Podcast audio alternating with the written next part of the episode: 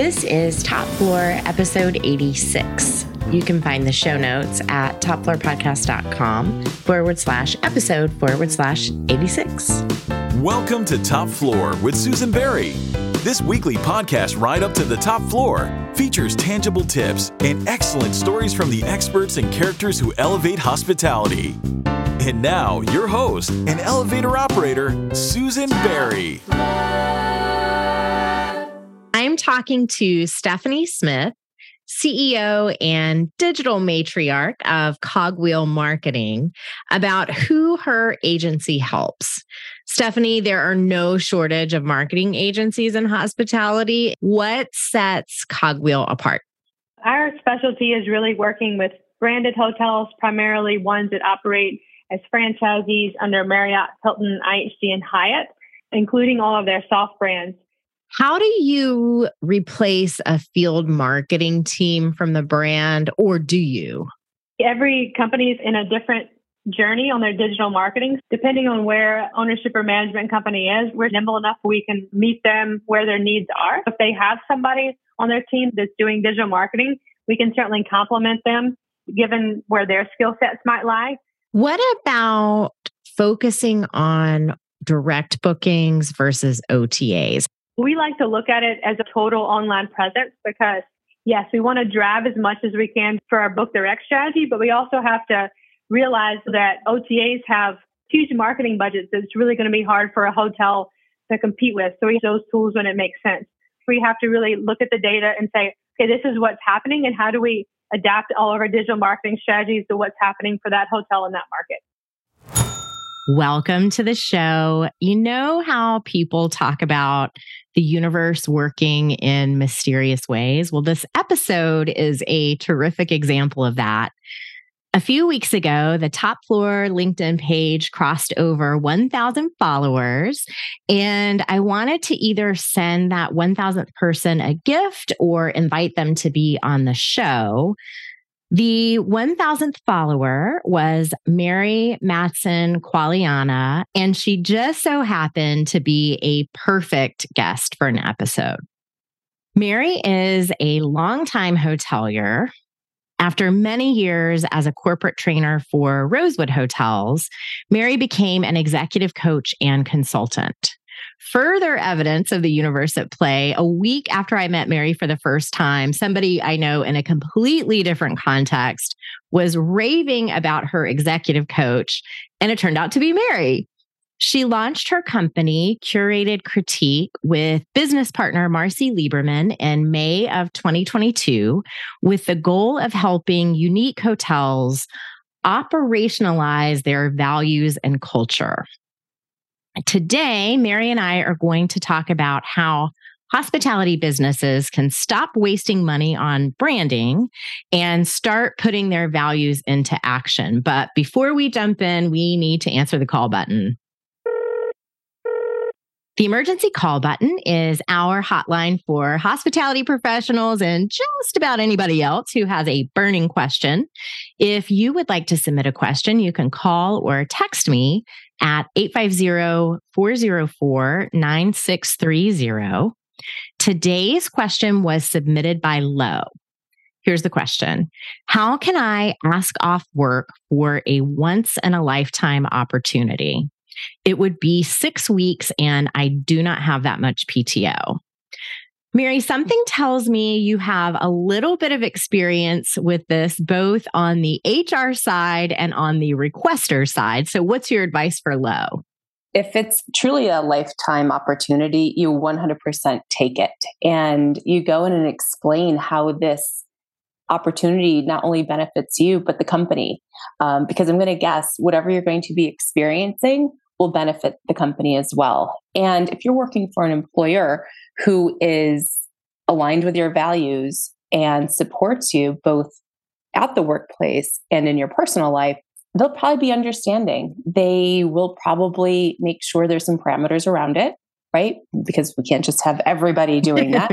However, it is a benefit. I'm sure there's an opportunity there for everybody. And it's cool. You never want to pass up an opportunity. And I am a firm believer in that. I love that advice. I, I, always say that the only thing I regret is not missing work one time to go to the Grand Canyon. I've still never been back. And that was like 25 years ago. So once in a lifetime opportunities, you never know what's going to happen. You got to take them. Mm-hmm. Or what it leads to next. Oh, good point. Good point. Mm-hmm. Your first hotel job just so happened to be at one of the most iconic properties I can think of, the Carlyle. Mm-hmm. Fellow Bemelmans Bar and Carlyle Hotel obsessives like me can hear more about that place in episode 30. Tell me all about that job. You know, the Carlyle is truly legendary and it is an icon. Um, just like the guests that stay there, the residents that live there, the neighbors that come over for dinner every day because they consider that their dining room. And equally, the people that work there are legends. They have been there for not just 10 years, but 30 years, 40 years, 50 years. And they are the ones who truly keep those stories secret and then steak alive and the building just filled with so much nostalgia. But at the same time, nobody knows what really goes on there. And it's just the coolest vibe that cannot be replicated. And I like to say that the Carlyle is going to be 100 years old soon. And thinking about it that way, it's like taking 100 seasons with 365 episodes on Netflix. Oh, wow. Because that place stories all the time. However, being one of those employees, people stay there because we're discreet and we don't talk about it pending union negotiations while you were there, I think sort of precipitated your move into human resources. And you never looked back. You spent seven years as the corporate director of learning and development for Rosewood. Along the way, you got to work on the Beijing Olympics in 2008. So that's where your great advice for Lo comes from. Yes. I need to know everything about that. How did you get it? What did you do while you were there? What was it like? Yeah, you know, the Beijing Olympics really came at the a right time for me. It was the Summer Olympics and it was the end of my property career at the Carlyle and then I left there in July 08 and I started my corporate office job in September 08. So during that time I was in Beijing and it was amazing. You know, what I benefited from that in so many ways and so did the company because my exposure to that culture, the hotels that I was staying at, the hotels I was overseeing, you know, it's all that experience you get to just take and, and run with. And so when I was over there, I was actually working for Jet Set Sports, and they're the hospitality sponsor for the Olympics at the time. And so they essentially take over all the hotels there. They create these packages and sell them to the potential guest. And so they want someone to represent them at the hotel. So I act as a hotel manager, um, the liaison between the guest and the actual hotel management team. But it was really interesting from when I got there until the games actually started was the beautification that China did. And one minute you see this old building, and then the next day there's a wall with murals on it. and you're like, what? Where am I? And wow. then you're walking down the street, and all of a sudden you're tripping over this flower pot in the way. And you're like, okay, that wasn't there five minutes ago. and so it was really interesting to see things like that. Sort of like a movie set. It was totally a movie set. You thought you were in Hollywood at sometimes. And you know, they shut down the factories in order to minimize the pollution and try to get the air cleaner um, before people arrived. So it was really fascinating. And I could go on and on and on about all the all the things and nuances and rules. Um, but that needs a glass of wine. so I know you tried your very best to get out of the hotel business after the birth of your second child, but you only lasted about three months before, like many of us, you got sucked right back in. What was it like to start your consulting and coaching business? You know, I think hospitality is an innate quality in people and you never get rid of it and you always circle back. And because it's the most fun industry, if you cannot have fun in hospitality, you can't have fun in life, period. so, you know, I left my corporate job because I'm like, oh, I'll be a stay at home mom with two kids, 18 months and a newborn. Wow. That was a big change for me. You know, I've always been business minded. And I think three months later, I started getting the phone calls Hey, Mary, I heard you left. Do you want us to do some project work? Yeah, of course. And I realized that was a really welcome balance for my brain. I missed the strategic aspect of it, the creative aspect, and having adult conversations, to be honest. Um, because otherwise, you're doing all the fun stuff and getting spit up on. And I embrace all of that as well, but it really helped my mindset and my headspace to have a balance of both. So it went from a couple projects to I think this is a whole business, which was really cool for me. So I got to do it on my own time and still be the mom and how I wanted to show up for my kiddos too. The relationship that you have with the co founder of Curated Critique is such a perfect example of how small our business is and how much it is built on relationships. Can you talk about how you built the relationship with Marcy and how you decided to go into business together? Yeah, Marcy and I, man, we go back to 2004 when I first started the Carlyle. And that was my first job a full time job out of college. And she was a hotel manager. And I started in sales and marketing, but I moved to ops. So she was my direct boss for a bit. And I really loved how she led. She was fair, she was straightforward. There was no nonsense. She always made sure every all the standards were upheld. We never compromised anything.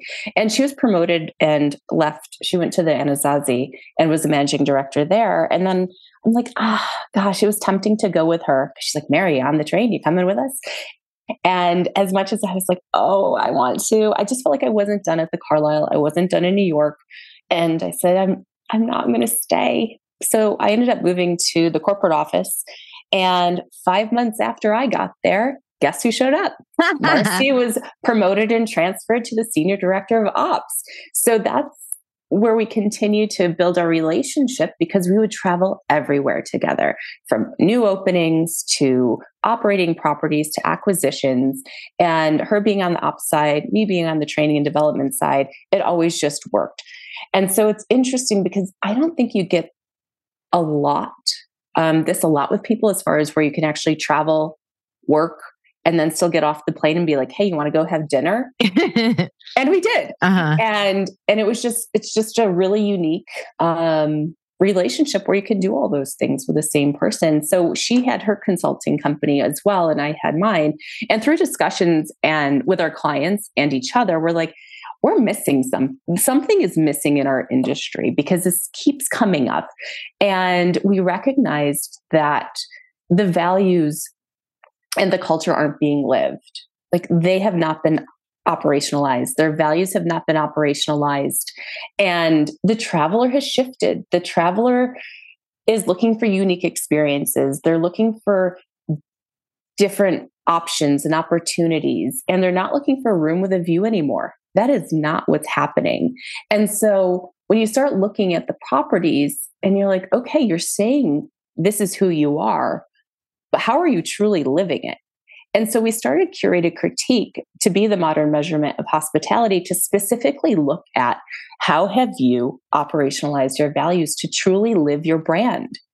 Because you can have this whole amazing brand and invest all this money. And this is what we see properties doing. They're investing all this money, but then nothing happens with it.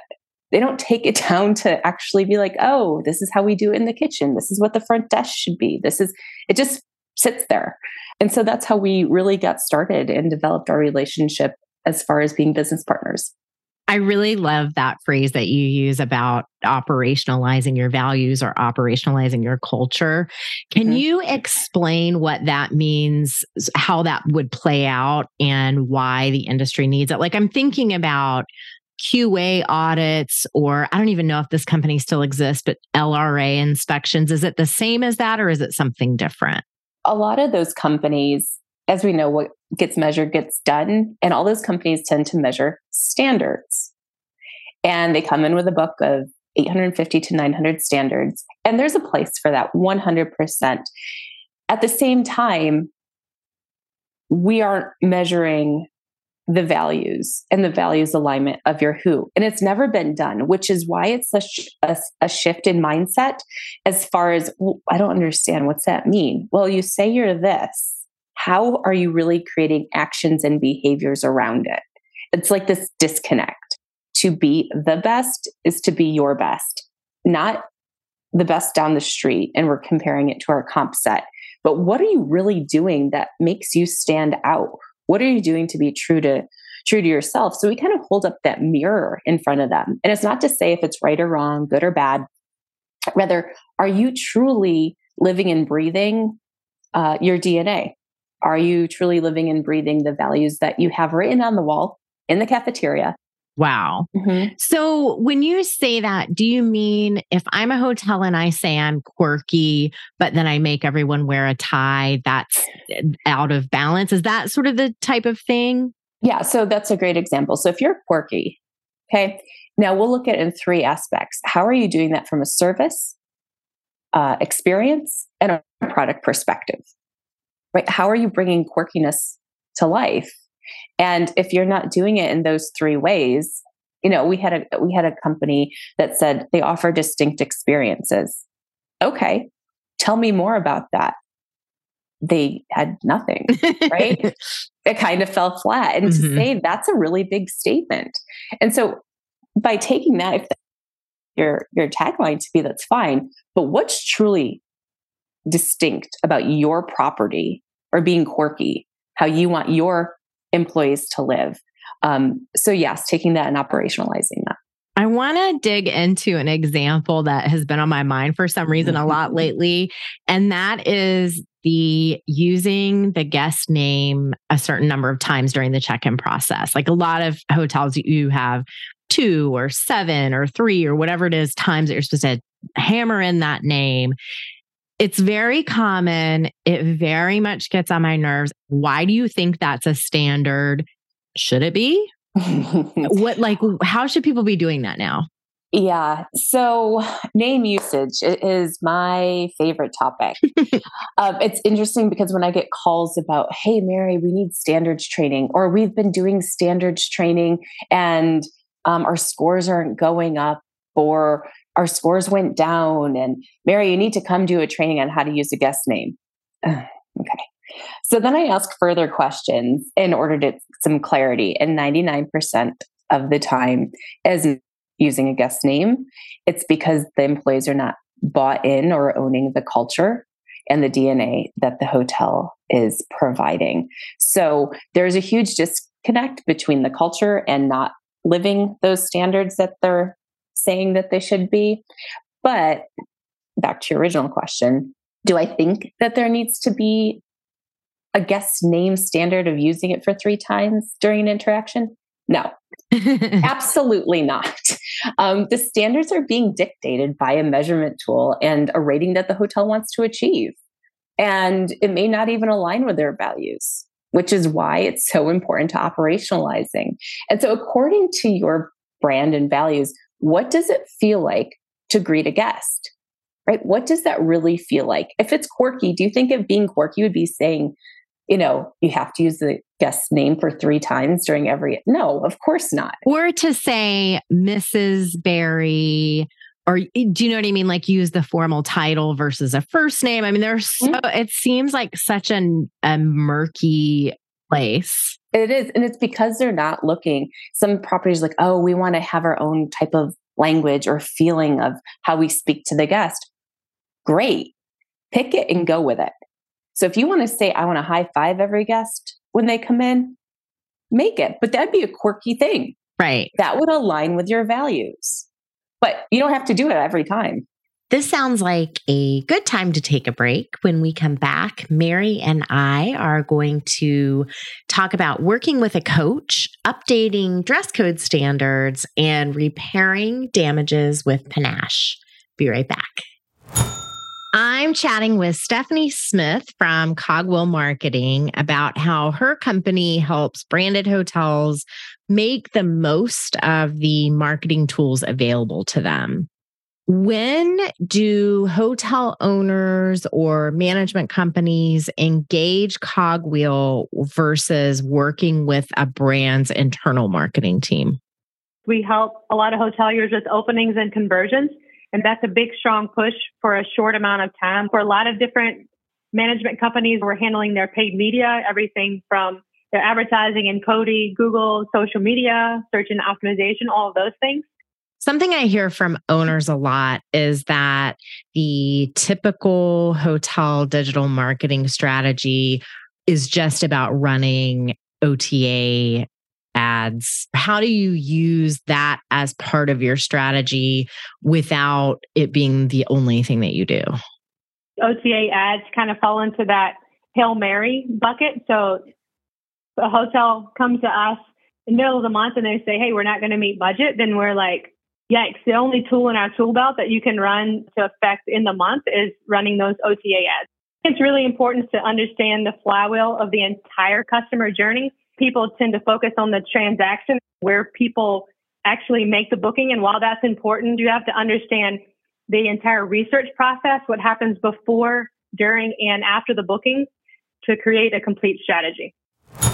We like to make sure that our listeners come away from every episode of the program with some practical and tangible tips that they can use either in their business, their personal lives, their travels, etc. I have used a few different executive coaches in the 14 years that I've owned Hive Marketing, which is my company, um, with varying results. Sometimes they were fantastic and I use some of those tools to the day. Sometimes I felt like I was really getting taken advantage of. So I've basically reached the point where I feel like I'm uncoachable, right? If someone is hiring a coach, what are some maybe a couple of questions or criteria to keep in mind to find the right fit, to find the right person to work with? Susan, I have to tell you, I'm trying hard not to go in coach mode because I hate that you think you're uncoachable. Because as long as someone wants to be coached, 100% they're coachable. It's the ones that are like, I don't want to be coached. Then, you know, that's another thing. I think that you just hit the nail on the head with uncoachable meaning unwilling, ungovernable to be coached at this point. Right. Well, eh, listen, if you haven't had a great experience, that's totally understandable, right? So, to your question, honestly, I really think the word coach has been diluted. Everyone is a coach now. Um, they take an online course and proof they have a certificate. They go to a weekend and now they're a coach because they have a certificate. And it's just interesting because people are even trying to get creative with titles and they put coach in it. Mm-hmm. Well, okay, how true is that? It's not. So, first is making sure the coach is recognized by the ICF, the International Coaching Federation. Um, and that means that they've gone through a rigorous program. Um, you have to be accredited school, you have to have uh, ongoing learning and credit hours and all of that. And honestly, I, I looked at this fact recently. There's only 50,000 coaches throughout the world, 143 countries, that the ICF recognizes. So when you start to really separate everyone who's a coach versus what a coach truly is, it's completely separate. That's interesting. So that's my first recommendation. Secondly, it isn't necessarily what you ask them, it's what are the types of questions they're asking you. Okay. And are they getting to the core or the root? Have they asked anything thought provoking where you finish that intro call and you're like, huh, I'm thinking about some of the stuff differently. And and you know the people I coach, they know nothing about me. Mm-hmm.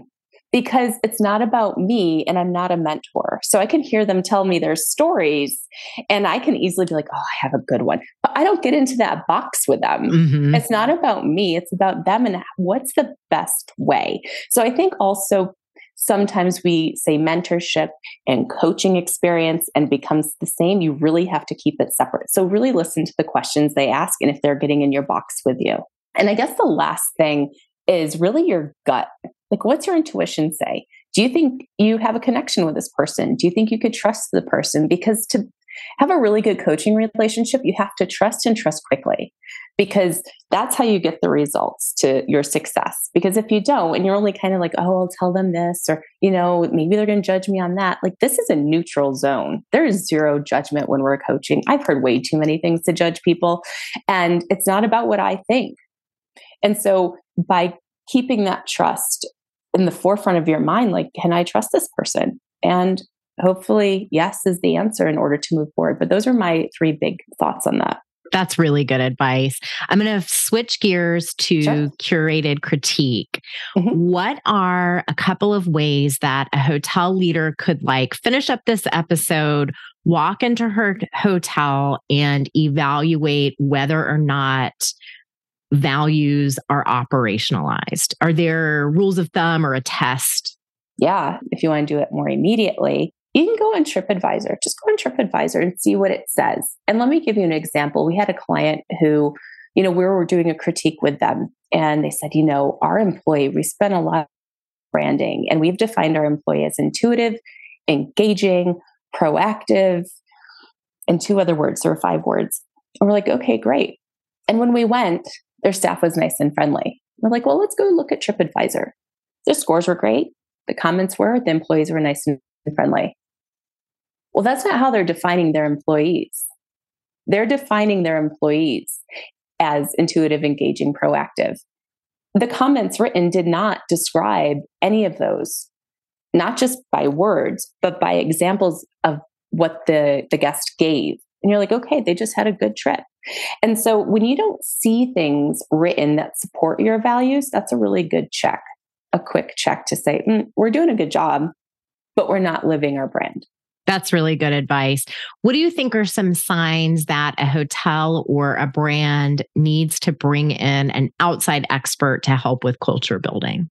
I think it's interesting, really, when we get the phone calls about standards, like I mentioned earlier, and Mary, that they're not answering the phone within three rings, or they're not using the guest name, and how come they're not doing it? And it's because they're not bought in. And if you see your standards slipping and all those scores and metrics that you're used to, that's where you need to start digging deeper. Because again, we don't do rocket science, we don't do brain surgery, using a guest name, answering the phone within three rings. Okay, so what's the root cause? And the root cause is probably your culture, your DNA, and your values. And we need to focus on those first before we get to the standards because the standards are a byproduct of your culture. So when that culture is being lived and those people are loving it and feeling it, they will use that guest name or high five them or however you define recognizing them in that quirky world.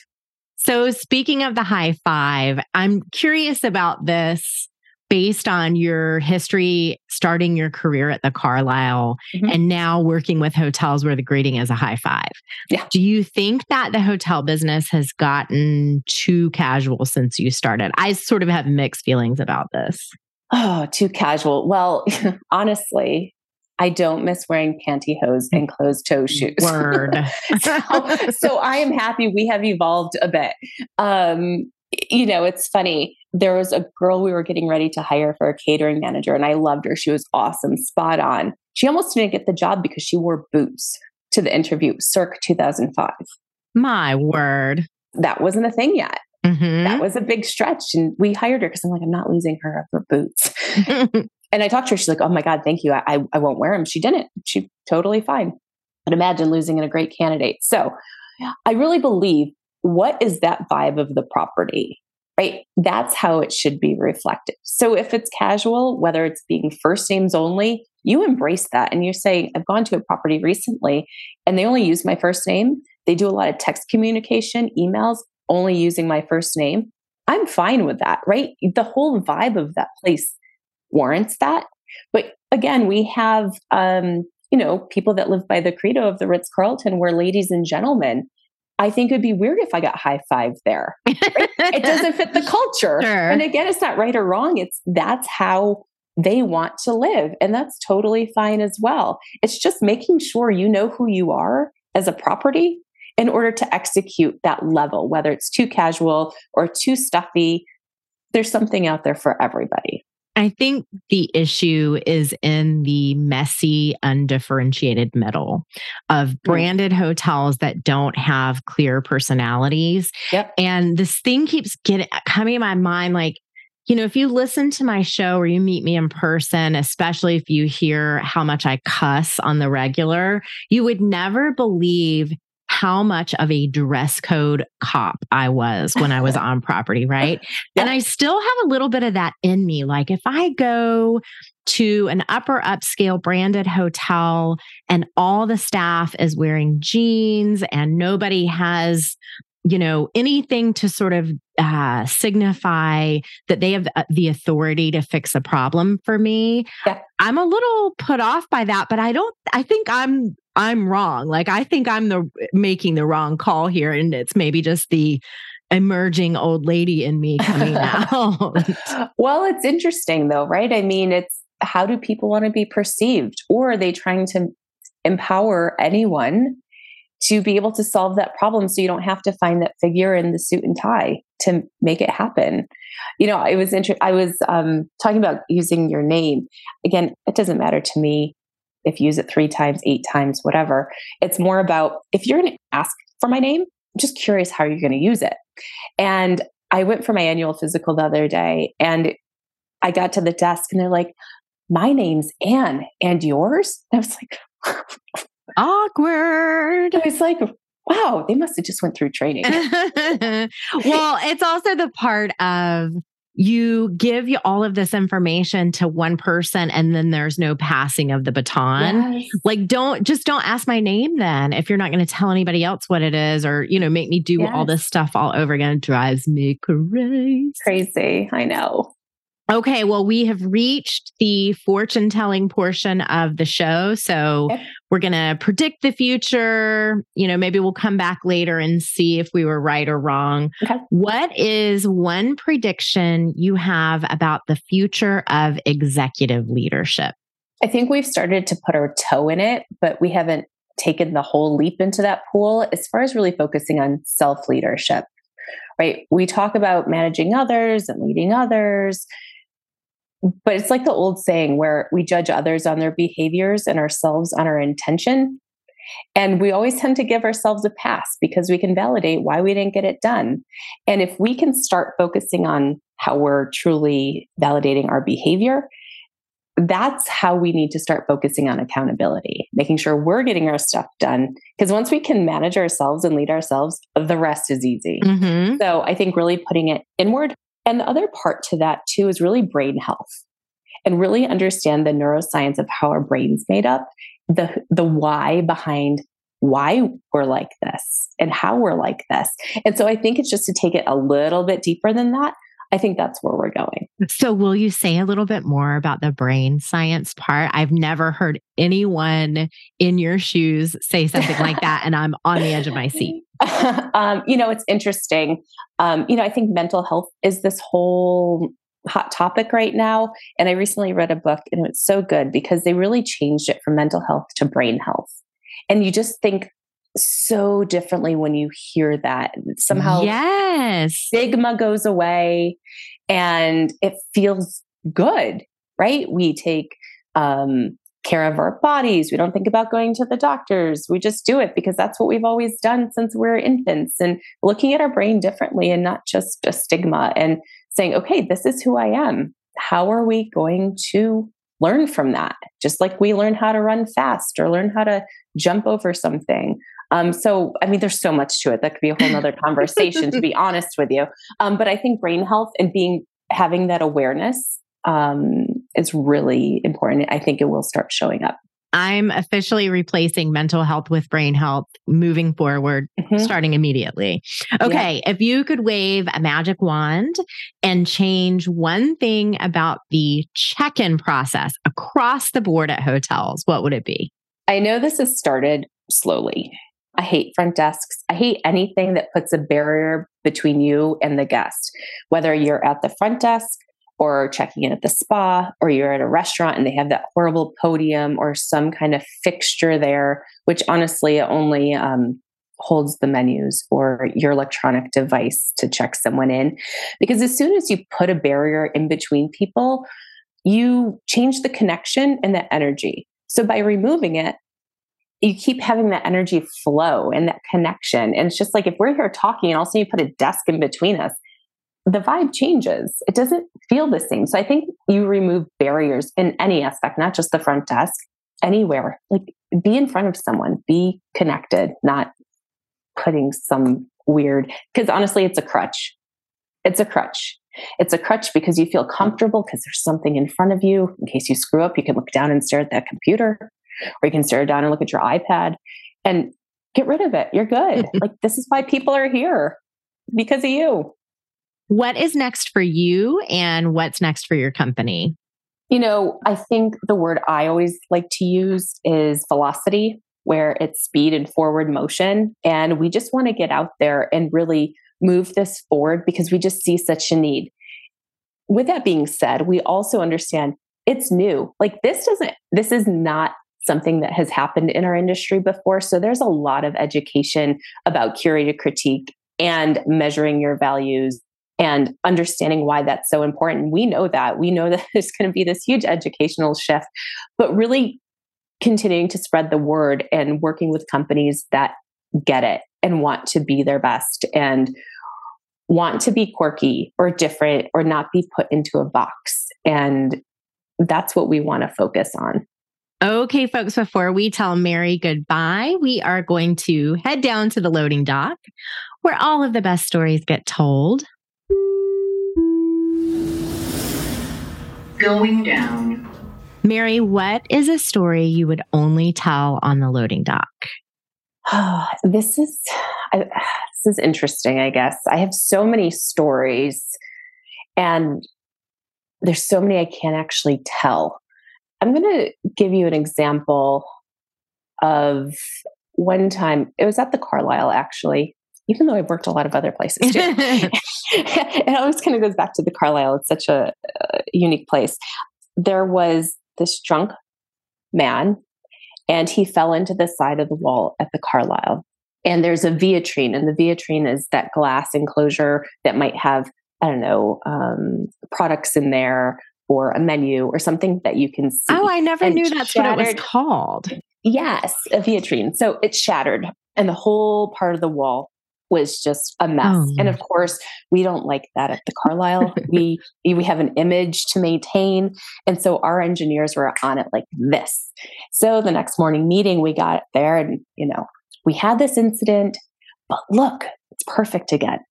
Our managing director lit into all of us, like lit in, and he goes, "Yeah." So it looks exactly how it did before. Yep. He goes, Why would we do that? uh,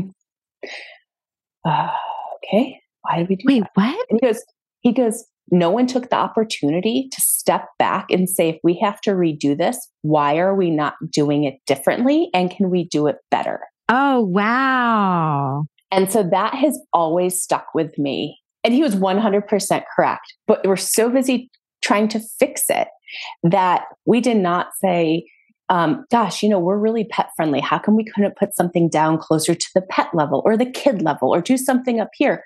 We just fixed it. And so I live by that scenario daily. Mm-hmm. Like, how can we look at it differently and not just fix it? There's clearly a way we can do something better or improve it, or I don't know just have a different thought process. So that's something that I always like to share with people um, about thinking about things differently and not just fixing the problem. I love that story. Mary Mattson Quagliana, thank you so much for being here. I know that everyone got a ton of great insights from our conversation, and I really appreciate you riding up to the top floor with me.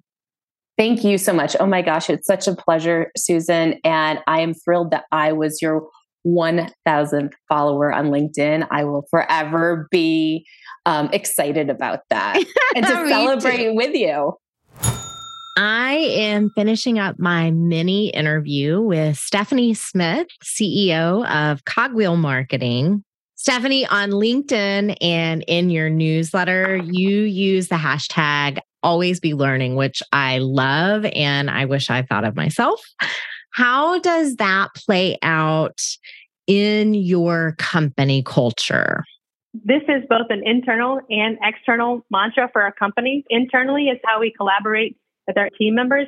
It also comes into play with the people that we hire to be on our team. Externally, it plays out into the blogs that we write, the newsletters that we send out on their different educational journey. And if we can meet them where they are, then it's going to give digital marketing a seat at the commercial strategy table. You are really focused on making sure that you continually update the tools in your toolbox. What is the latest new thing you've learned about and implemented for Cogwheel marketing clients?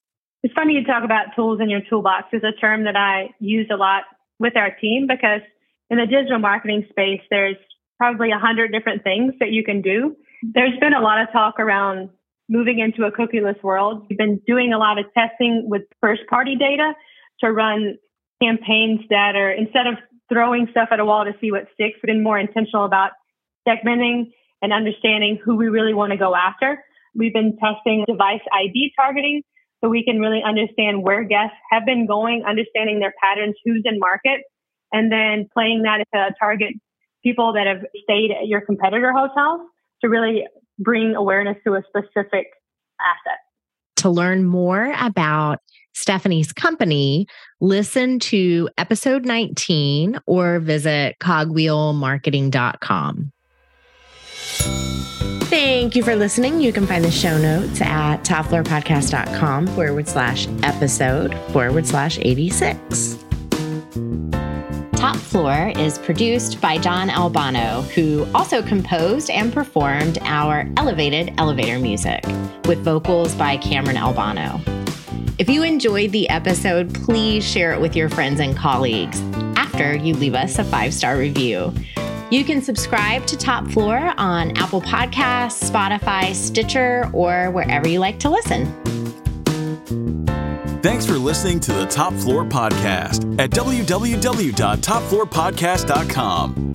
Have a hospitality marketing question? Reach us at 850 404 9630 to be featured in a future episode.